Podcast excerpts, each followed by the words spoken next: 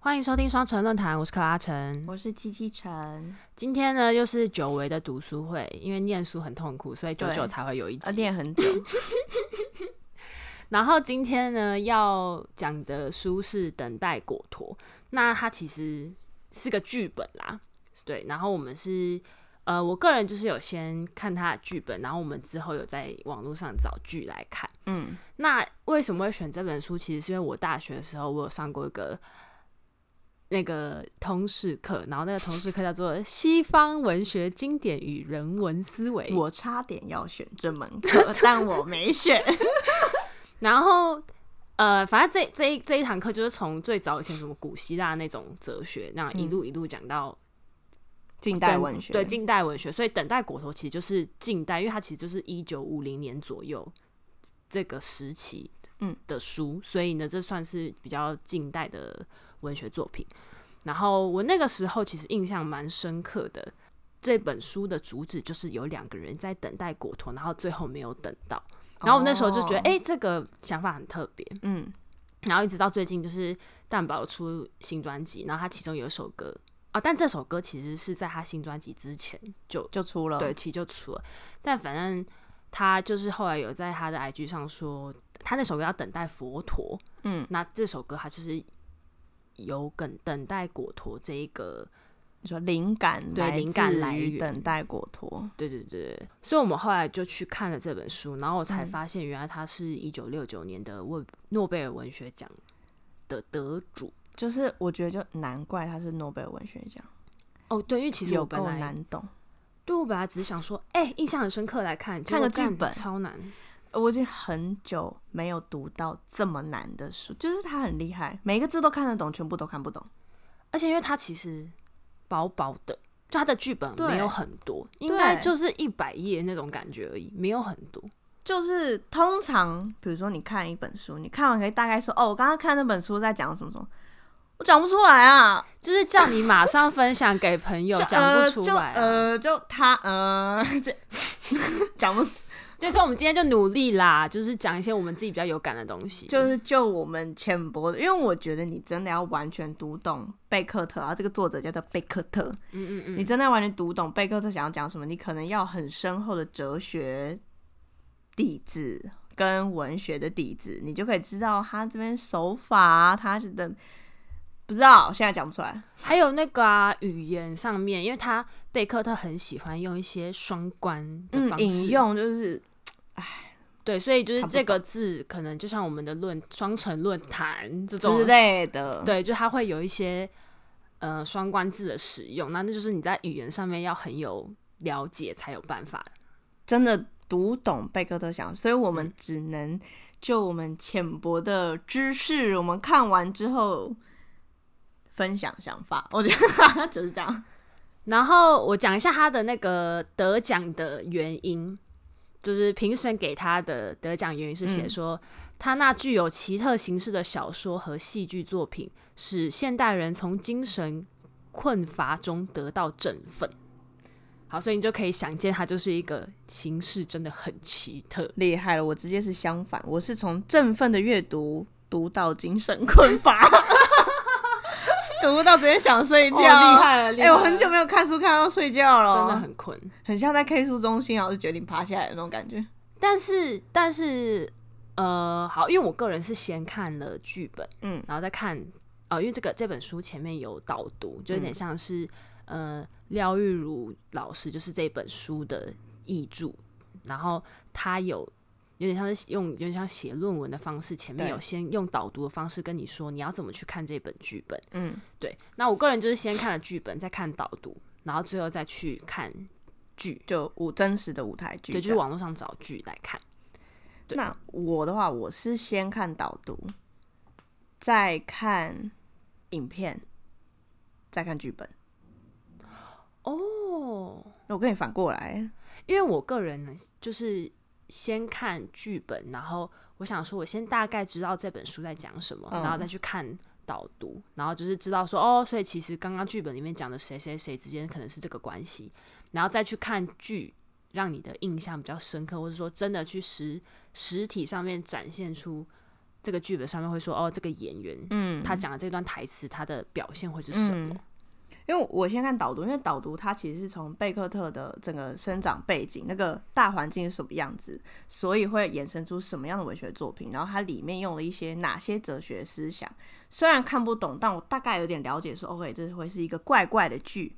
所以我后来去看影片的剧本的时候，它呈现的那个荒诞的氛围、奇怪的样子。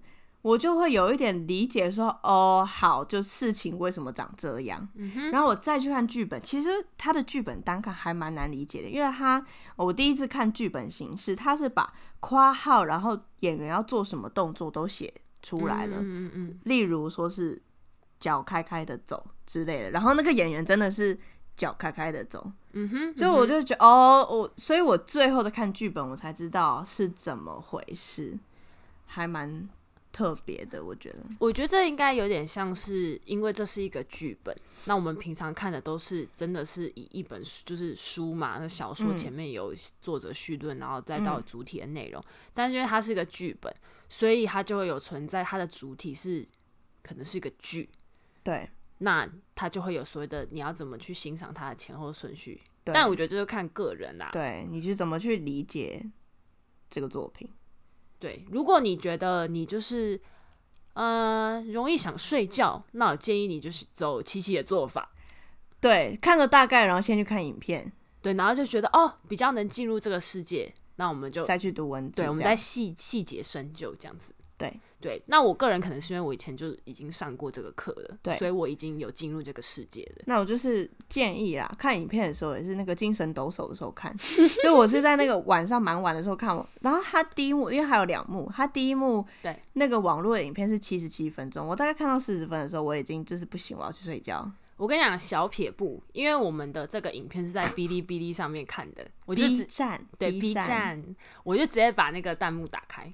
哦，因为我关掉，我整个是看到发散，你知道超发散。因为他们就是弹幕很好笑，他一开始就会一群人，所有人就是一堆留言进来，然后就说什么“天哪，就是为了作业来的”，好好笑。对，然后然后到中间就是因为他他不讲话了，对，因为这出剧的沉默时间很长，嗯，所以大家就会开始啊留言数变得超少，然后突然有个声音来，就会被吓到这样，然后你就看到网友就有些反应。就会帮助你振奋精神。好，就是建议大家打开，不然就像我一样直接睡着。就我觉得很难看下去。但我个人觉得也有部分是因为就是画质蛮差的，是，所以我其实看得很累。但大概的那个就是微表情就看不到，你只能看一个大概这样。好，那就回到我们就是这本书的剧情到底是什么？大家可能会想说，哎、欸，剧情会讲很多，没有，没有 他可以说没有剧情。对啊，我我先介绍人物好了，就是这这本书主要就是只有四个角色，就是非常的简单。对，好，分别是艾斯特刚，然后维拉迪米尔、坡佐跟幸运，就这四个角色。那其中呢，艾斯特刚跟维拉迪米尔算是比较主要的主角。那他们两个互互相之间，因为他们的名字就是很拗口嘛，嗯、那他们互相之间有一个昵称，艾斯特刚叫做果果，英文就是 Go Go，G O G O，Go Go，对，然后维拉迪米尔是弟弟，嗯，D I D I 弟弟，我一直觉得很像什么天线宝宝之类的，Go Go 弟弟，很 Q 哎、欸，但他们一点都不 Q，对他们就是其实装扮上面是看起来像是两个流浪汉，对对，脏。然后呢？好，那时候我们等下之后，就是为了方便，我们都会互互相讲，就是果果弟弟，弟弟就我就不会再讲什么维拉迪米尔那么长的名字。那这部这部呃这个剧本其实就在讲说，果果跟弟弟他们两个在路上一个树旁边，嗯、他们两个在聊天，在讲话，然后过程之中他们就一直提到说要等待一个叫做果陀的人，嗯、但具体上果陀是谁或是什么时候会来？好像知道，又好像不知道。对，他们不太认识他，又好像认识他，但不知道为什么又一定要等着他。对，就等他。对。那在他们两个聊天的中间呢，他们有碰到两个角色，就是刚刚提到的坡佐跟幸运。那坡佐跟幸运呢，是坡佐有点像是那种有钱人暴发户，就是一个权威性的角色。对、嗯，那坡呃幸运则是他的奴仆，嗯，他的仆人这样子。那呃果果跟迪迪就碰到坡佐跟幸运，就是产生了一些对话。那整整个剧的剧本就是这样子，就这样而已。对，就它的剧情就只有这样子。它主要就是很多对话，然后它它的看点就有点不太像是我们平常期待舞台剧给我们的是一个剧情的呈现，然后或者角色这个是坏人，然后他的个性奸诈狡猾，这个是好人，他天真善良，不是这样子，嗯嗯，是完全不一样的内容，有点像是每个角色是一个符号。对，我先讲，一般来说。嗯，呃，为什么会说是符号？是因为果果跟迪迪他们两个，我刚刚讲说他们两个像两个流浪汉，嗯，就他们两个的角色其实比较像是你一开始看的时候会觉得，哎，他们是不是什么难兄难弟？嗯，还是说他们是朋友？嗯，可是因为他在他们的聊天过程中，就是又会不停的提到，就是果果就会说我要跟你分手，嗯。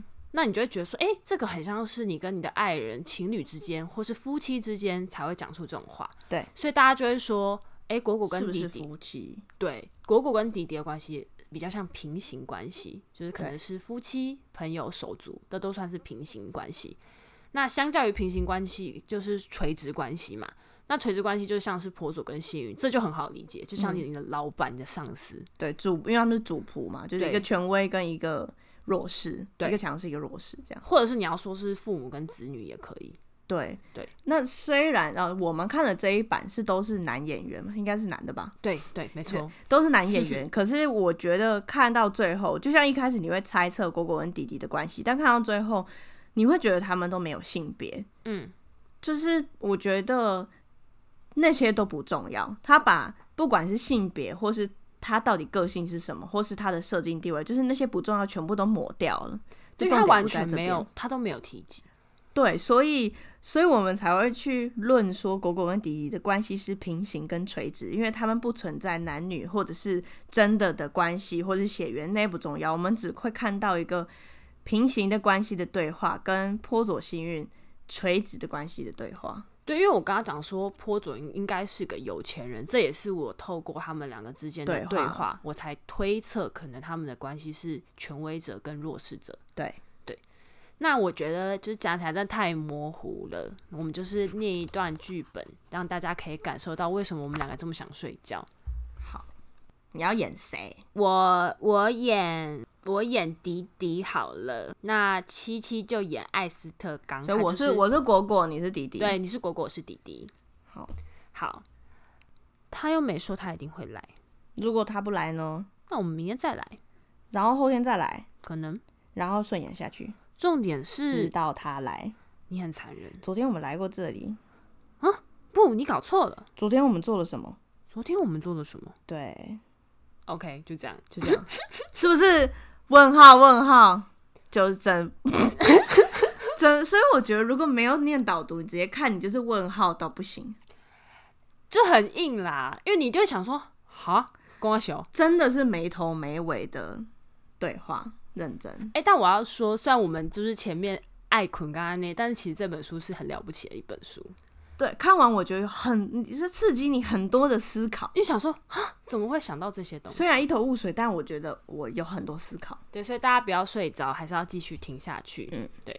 那等待果陀其实就是被认为是一个荒诞剧。那荒诞剧其实是在二战之后兴起的一种剧本的形式。嗯，那其实就是因为。战争之后，就是你知道什么东西都已经破坏殆尽了，所以这些文文人、艺术家他们想要寻找人生的意义到底是什么？就是有种你世界完全没有希望，所以最后你就会转向哲学思考：我是谁？我在哪？那种概念。对，而且会有一点像是你以前相信的事情被摧毁了嘛？嗯，那我我到底人生活着的意义是什么？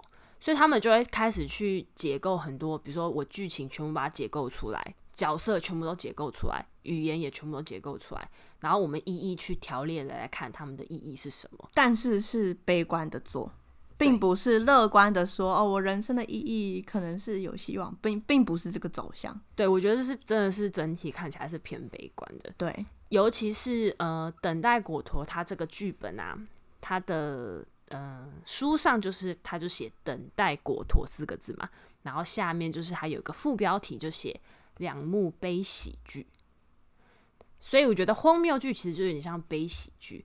因为你会又会觉得说啊，这两个流浪汉好像过得很悲惨，可是因为他们两个讲话又白痴白痴的，所以你又觉得哎、欸，好像又又有点想笑，就是哭笑不得，就很我觉得是很冲突的感觉，又会让你有一点不舒服，然后你又有点舒服，对，一个很 你这样讲发言很很奇怪，可是我真的看出我会觉得不太舒服，但是你又没有觉得那么不舒服。我觉得会觉得不舒服，是因为它有点掀开你的，有点让你觉得有点赤裸，有点让你觉得我人生真的目的是什么，然后你就会觉得有一点不舒服。嗯、对，或是它跟我平常习惯要看观赏的东西或是作品不一样，所以我感受到不舒服。嗯、可是你又觉得很有启发性，所以又很舒服。而且他又就是用的有一点滑稽，对，搞笑，所以你又会觉得吞得下去，不至于吞不下去，这样。嗯、没错，没错。那其实这部剧就是有，它是有两个，一共有两幕啦。那它第一幕跟第二幕的剧情其实都非常像，嗯，主要就是像我们刚刚讲的，果果跟弟弟在等待的过程，对，然后遇到幸运跟婆佐，每一幕的最后都会有一个小男孩跑来跟果果跟弟弟说，哎、欸。果陀今天不会来，可是他明天会来。嗯，对。那呃，第一幕跟第二幕的差别呢，其实就是你可以发现，在第二幕的时候，角色这些这四个角色都渐渐的衰老，比如说他们的物品可能会渐渐不见，或者他们的记忆会渐渐的越来越差。嗯，对，大概是用这样的方式去呈现，所以它有点像是做，有点像是一个循环式的一个演绎的方式。那我觉得他在时间的描述上，应该说时间是这个剧很重要的一个想要探讨的元素，嗯，就很妙，因为它两幕它的剧情非常类似，一样是就像刚刚克拉说是一个循环的样子，但是他又要做出差别，譬如说第二幕你看到一些东西的衰老跟消失，所以他又在某些地方告诉你说是不一样的。但是他们在做这等待的事情又都一样，嗯，就很像在很像在玩时间这个话题，让你去思考时间的流逝，嗯。另外一个给我的感觉就是这种循环式的剧情啊，对我来说会很像是，就是你会觉得有一种逃不出这个牢笼的感觉，嗯，这跟他想要呈现你的人生上面是一直等待，然后没有什么意义，这种挫败、失落。的感觉是很相似的，我觉得，因为你就会觉得，因为就像是你如果做梦一直做同一个梦，其实你一定觉得超可怕的，很可怕啊。对，但是它就是它就是有这样子的剧情嘛，你就是第一幕跟第二幕其实是发生很相似的事情。嗯，而且而且我觉得它有一个描写的点，当然是那个这个是这个导读写的，嗯，就是说果果跟弟弟，果果跟弟弟在等待的时候，那个时间好像被无限拉长。哦，我觉得是因为时间点很模糊，对，空间感也很模糊。对，你不知道他，就是他故意的。我觉得这是他故意营造一个没有客观，我们只感受到主观的时间，我们感受到果果跟弟弟的时间。哦，因为你如果大家去有去看剧的话，其实你可以看到他的舞台，一般不是都会有些什么背景布幕什么的。嗯，你知道意思？这是一个房间，然后外面是什么？有些家具之类的。但他的剧你一看哇，全部都是灰白，没有界限。对，你就是顶多有看到一棵树在那边，可是呃有点灰灰，有点白白，然后哦好像时间越晚的确有变比较暗啦，可是就是又看的不是很明显这样子。对，所以我就觉得很酷，他用很多东西去辅佐我们去感受他想要聊的这个时间这个因素。嗯嗯，他不是用直接跟你讲的，他是用现在几点钟或者什么的，对，他是让你用感受的。对，哦，然后我觉得关于时间这一点啊，还有一个就是很有趣的可以讨论，因为其实就是其中有一段剧情就在讲说，果果就是呃跟迪迪讲说，哎、欸，我们以前就是有去过那个哪里，去那个度蜜月怎样怎样，然后结果到第二幕的时候。果果就直接说：“哎、我我没有这件事，我忘记这个地名了。”对，就是在这幕剧里面，他除了用比如说物品的遗失、身体的衰老去描写时间的流逝之外，他还用记忆，因为我觉得很妙。因为我们我觉得人跟人在聊天的时候，我们常会聊到过去发生什么事情，或者今天发生什么事情，嗯、所以他借由这个对话是他们去聊他们过去发生什么事情，然后结果第一幕聊说哦，我们去巴黎怎样怎样，第二幕然后就否认了这段事情，所以这这你就看到时间的。推进的感觉，对，而且而且对我来说是有点可怕的，因为就有点像是，如果我现在跟跟七七说，哎、欸，我们上次录音怎样怎样，他跟我说我们没有录音，有吗？没有啊。然后他如果跟我讲了三次，那我是不是会开始怀疑我自己的想法，记忆错误？就那到底有没有录过音？对，我不知道，所以就有点像是我们两个有一个共识，这件事情好像实际才会发生。但如果我们两个没有共识，那是不是过去的一切就会被消灭？对，我很喜欢这部剧讨论这个主题，我觉得这个是就是很哲学的问题。所以两个当事者都记得，那这件事情就有意义吗？那如果有一个人不记得，那这件事还有意义吗？对啊，有发生过吗？我我，我一个人记得，还是不是真的有啊？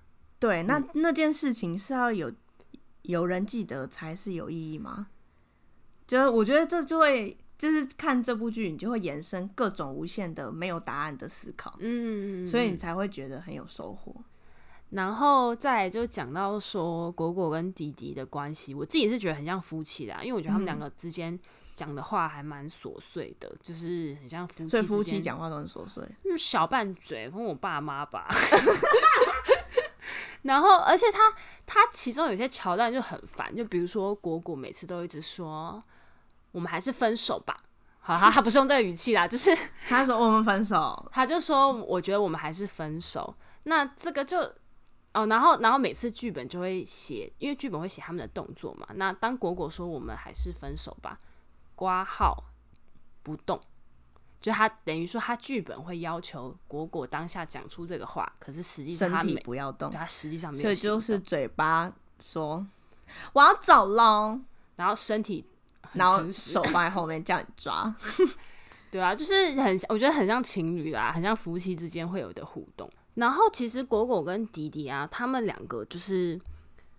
有比较不同的性格吧，就是应该说他们两个在面对等待果陀这件事情的时候，他们两个有不一样的处理，方式。处理方式。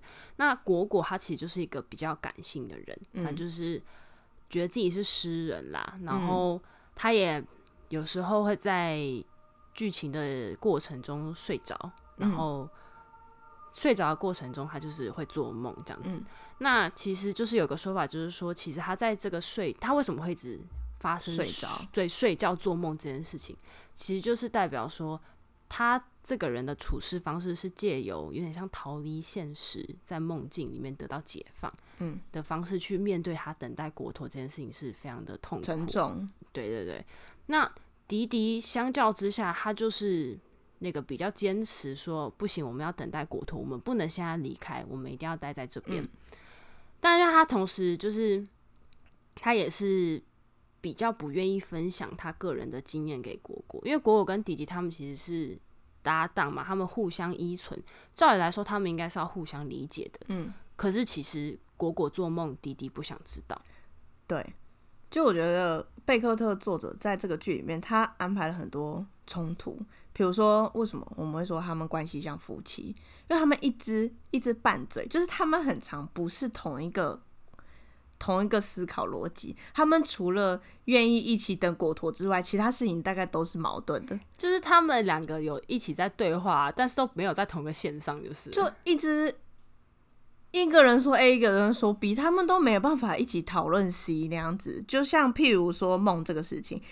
你的果果很想要，果果做梦很想要聊做什么梦，弟弟就叫他不要讲，很坏，就是他们一直很冲突，但是又离不开。这就是如果我下班要跟我男友说，哎、欸，我跟你说，我今天老板机车，然后说你不要跟我讲，是很烦，是 气死，赶去死这样子，但是又分不开，他们互补互斥又互相依存的感觉，这就是夫妻之间的。关系呀、啊，诠释的很好。对，就是我他们的关系很很细腻，我觉得。然后，因为其实其实这部剧在他就是贝克特在世的时候就已经有上舞台演，然后那时候就受到很大的欢迎。嗯，然后就有很多人就会跑过来问他说：“诶，就是请问果陀是上帝吗？”或者说这些记者们可能就会想要知道这部剧里面，因为像我们刚刚提到，就里面有很多影射。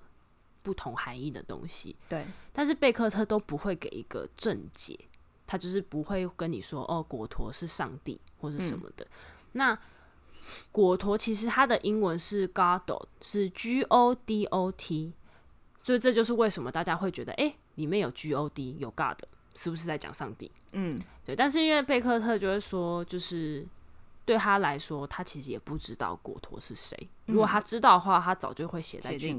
对对对。那所以对我对我来说啦，就是果陀应该是一个没有没有局限在是不是上帝，就是他的诠释空间应该要更大。他可能是你人生想要达到什么成就，或是呃人生最终的路途会到哪之类的。那而且搞不好像蛋堡一样，就是东方是等待果陀，台湾就是等待佛陀。对，就是你每一个人要的果陀都不一样。就这边有一个说法是说，果陀在这部剧里面的的功能，其实不是它到底代表什么，它的它的用处不是在这边，所以去探讨果陀到底是谁，或是它是什么东西，可能不是很重要，因为果陀在这部剧里面的功能就是提供果果跟弟弟一个好像。一个希望，或是给他们一个任务，让他们继续在那个树旁边。这样讲起来好像很模糊，可是书里有提到一个我觉得非常好的例子。他说这是沙特讲的。他说，如果啊，你就想象一个状况，就是如果有一个人他在咖啡厅咖啡厅等朋友，那这个朋友就算他还没有来，就算他没有赴约，但是在你在等你朋友的过程中，嗯、其实你当下的情绪就跟你。单独坐在咖啡厅是不一样的，对，所以就是等待，不是你等的那个东西真的来了或没来，就跟他实际物体来没来，这不是重点，是你只要做了这件事，这个东西就对你有影响。对，我觉得这个是算是蛮生活化、蛮好理解的。对啊，我跟我跟克拉拉约在咖啡厅，他迟到了啊，我在那边很不爽。那克拉拉虽然人没到，但他还是对我造成了这个不爽的影响。没错，没错。对对、嗯。然后我们后来也有讨论说，其实也有可能是因为语言隔阂啦，因为就是等待果陀，以中文上面来看，你一定是觉得哦，果陀是谁哦？对，你在等谁哦？跟谁去哪？我爸每天都这样问我。那。但是呢，呃，因为其实《等待果陀》这个剧本原本是法文，对。然后后来贝克特，因为他就是语言小天才，然后他就是也有自己亲自把它写成英文版。可是贝克特是爱尔兰人，然后但他后来去法国教书，然后他他就是他会，我记得四国语言嘛，很厉害。对，所以他《等待果陀》出版是用法文写的，他后来才用英文再写。对，然后为什么会说是语言隔阂呢？是因为呃，法文版的标题是一个我不会念，所以我要请进我们的七七。对，它法文的标题是：ON A DON'T DON'T Godot。那这个 On 哎，好好听哦。你再讲一次。：ON A DON'T DON'T Godot，Godot 就是果陀。那它前面的 On attendant 其实是一个法文的文法，去描述一个过程。譬如说，我们英文，我们不是都学过？呃，在洗澡的时候，艾瑞克按了门铃，那就是前面这个在洗澡的时候，所以它其实是描述一个过程。Oh. 所以，如果你是看法文的剧本，你在看标题的时候，你就会预想到你接下来要看的东西是等待果陀的这个过程，所以你不会去去把重点。放在果陀来了没，或是果陀来了之后，所以这就比较像是中文的翻译会给的一个误导。因为如果你真的中文要这样翻，就会变成在等待果陀的时候，就变超难听的一个名字。在等待果陀的时候发生的事情，对，对，对，超 low，超奇怪。所以我觉得，我们就觉得应该是因为中文跟法文，因为中文没有这个文法可以展现。对，你你写等待果陀，我们自然就会把目光放在果陀是谁，他来了吗？那他来，为什么要等他或什么？但是这些其实都不是这个剧本的重点。对，所以其实。嗯、呃，我那时候查到文章说，金世杰也觉得，其实等待果陀重要的是等待这个过程啊。嗯，因为其实你在看剧本的时候，你可能会觉得说啊，果果跟迪迪就是一直很重复、很琐碎，不知道在聊什么或做什么，真的不知道他们在干嘛。因为他其实就是一开始一直脱靴子，又把靴子穿起来，对，然后一直光脚走来走去，这很问号。对，但是。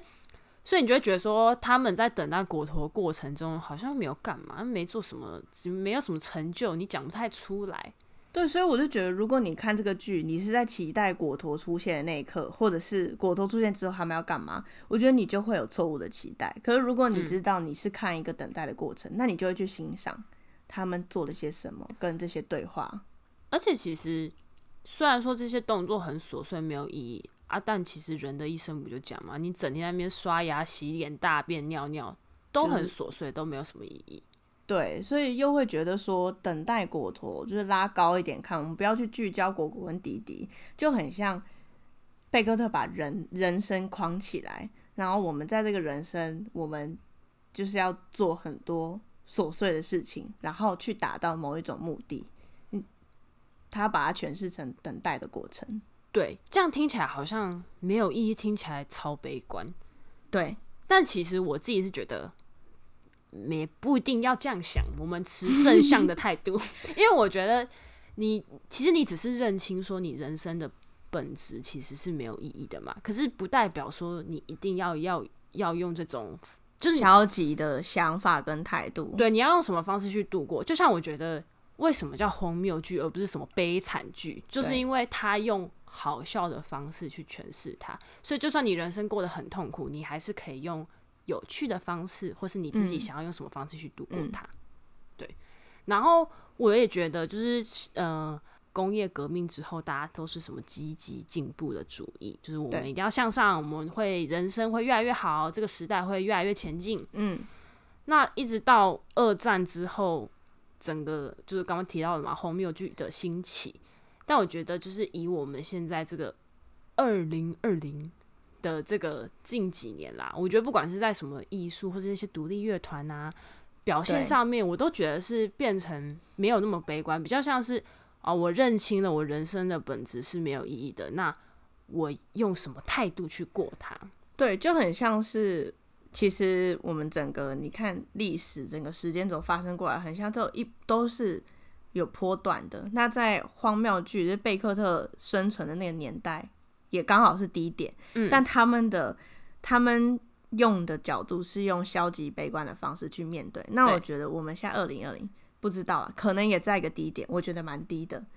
但我们没有他这么消极，跟觉得我们的人生就是无尽痛苦的等待做是无意识，我们反而有一种。就像你说那个啊，现在最近流行的书是那个什么被讨厌的勇气、正向心理学。对，就是我们试图在这个低落的年代找到向上的力量。对，然后也有可能也是因为什么这种社群、个人的网网站这样子，社群网络的兴起，嗯，那你就是怎么展现自我，怎么度过你自己的等待果陀的这段时间。对，对，所以。